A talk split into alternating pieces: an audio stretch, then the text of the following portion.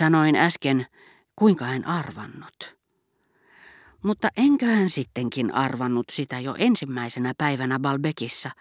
Enkö vain arvannutkin Albertinin olevan noita tyttöjä, joiden lihallisen hahmon alla sykkii, piileskelee enemmän ihmisiä.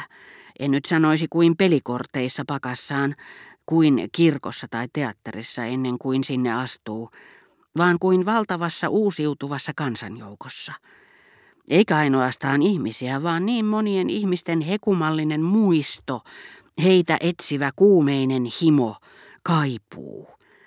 Balbekissa en hämmentynyt, koska en edes olettanut, että vielä jonakin päivänä pääsisin jäljille. Väärillekin. Mitäpä tuosta? Albertin oli minulle nyt niin monien muitten, niin monien hekumallisten muistojen ja halujen muodostamien kerrostumien ääriään myöten täydentämä. Ja nyt, koska hän eräänä päivänä oli sanonut minulle neitivään töi. Olisin halunnut riistää häneltä puvun, en suinkaan nähdäkseni hänen vartalonsa, vaan sen lävitse, hänen muistoistaan ja tulevista tulisista tapaamisistaan koostuvan muistikirjan. Millaiseen arvoon kaikki, todennäköisesti vähäpätöisimmätkin asiat nousevat, kun rakastettumme tai henkilö, jolta puuttui vain tämä kaksinaisuus, jotta rakastuisimme häneen, kätkee ne meiltä. Kärsimys sinänsä ei välttämättä synnytä vihan tai rakkauden tunteita sen aiheuttajaa kohtaan. Suhtaudumme välinpitämättömästi kipua aiheuttavaan kirurgiin. Mutta nainen, joka jo jonkin aikaa on sanonut, että olemme hänelle kaikki kaikessa, olematta sitä itse meille, Nainen, jota mieli hyvin tapaamme, suutelemme, keinutamme polvillamme, ällistyttää meidät, jos äkilliseen vastarintaan törmätessämme tajuamme, ettei hän olekaan käytettävissämme. Pettymys saattaa silloin herättää meissä muiston vanhasta unohtuneesta ahdistuksen tunteesta, jota tämä nainen ei kuitenkaan, kuten hyvin tiedämme, ole herättänyt, vaan aivan toiset naiset, joiden petokset sijoittuvat sinne tänne menneisyyteemme. Mistä muuten ihminen saa rohkeutta elää, toivoa, tehdä jotakin säilyäkseen hengissä maailmassa, missä rakkautta synnyttää vain valhe ja pitää yllä tarve nähdä kärsimystemme aiheuttajan niitä lievittävän. Vapautuakseen näiden valheitten, Tämän vastarinnan aiheuttamasta masennustilasta voi aina turvautua sellaiseen ikävään menettelytapaan, että yrittää toimia toisen ohitse, vaikuttaa vastustelevan valehtelijan elämään muiden siihen suuremmassa määrin sekaantuneiden henkilöiden avulla, oppia itsekin kieroilemaan, herättämään vihaa. Mutta tämänkaltaisen rakkauden kärsimykset ovat niitä, jotka vääjäämättä saavat sairaan etsimään asennon muutoksesta pettävää hyvän olon tunnetta. Näitä menettelytapoja ei meiltä puutu, ikävä kyllä ja näiden sulasta levottomuudesta sikiävien rakastumisten kauhistavuus johtuu siitä, että me häkissämme kääntelemme ja vääntelemme merkityksettömiä lausahduksia, puhumattakaan siitä, että näiden tunteiden kohteet harvoin miellyttävät meitä fyysisesti kokonaan.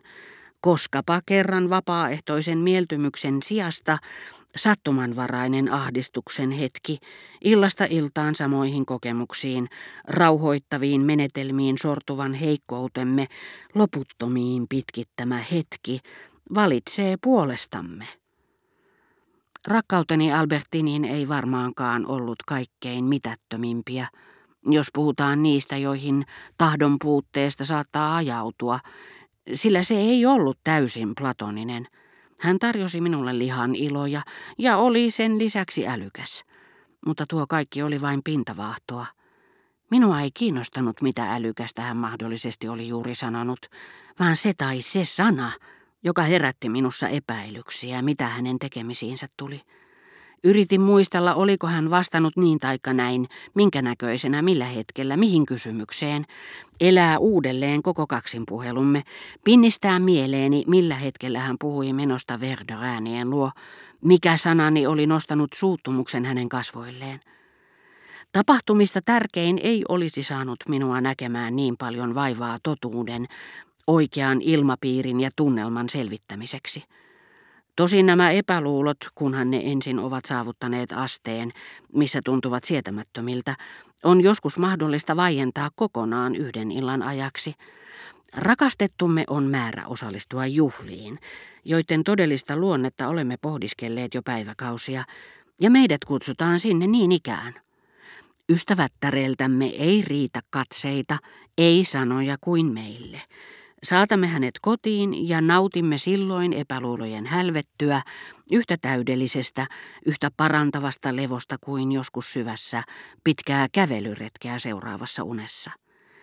Mutta useimmiten me vain vaihdamme levottomuuden aihetta. Jokin sana rauhoittavaksi tarkoitetussa lauseessa johdattaa epäluulomme uusille jäljille.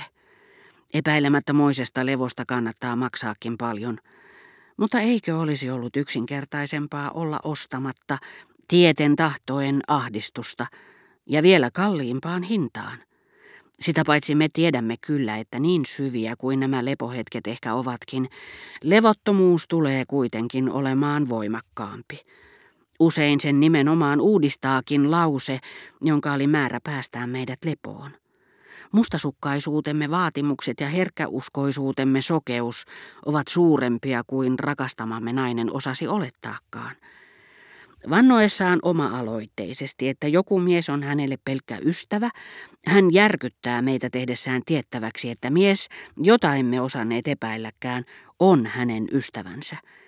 Hänen kertoessaan vilpittömyytensä vakuudeksi, kuinka he joivat yhdessä teetä, vielä samana iltapäivänä, näkymätön aavistamaton muovautuu, hahmottuu edessämme sana sanalta.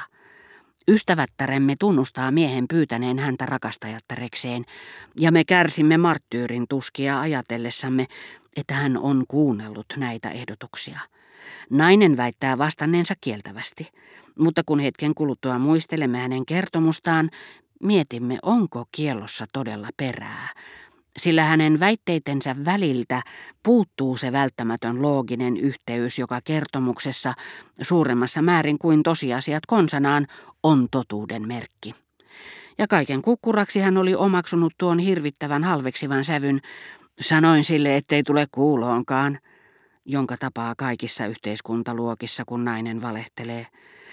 Kiittää häntä silti täytyy kieltäytymisestään, rohkaista häntä hyvän tahtoisuudellamme tekemään toistekin näin julmia tunnustuksia.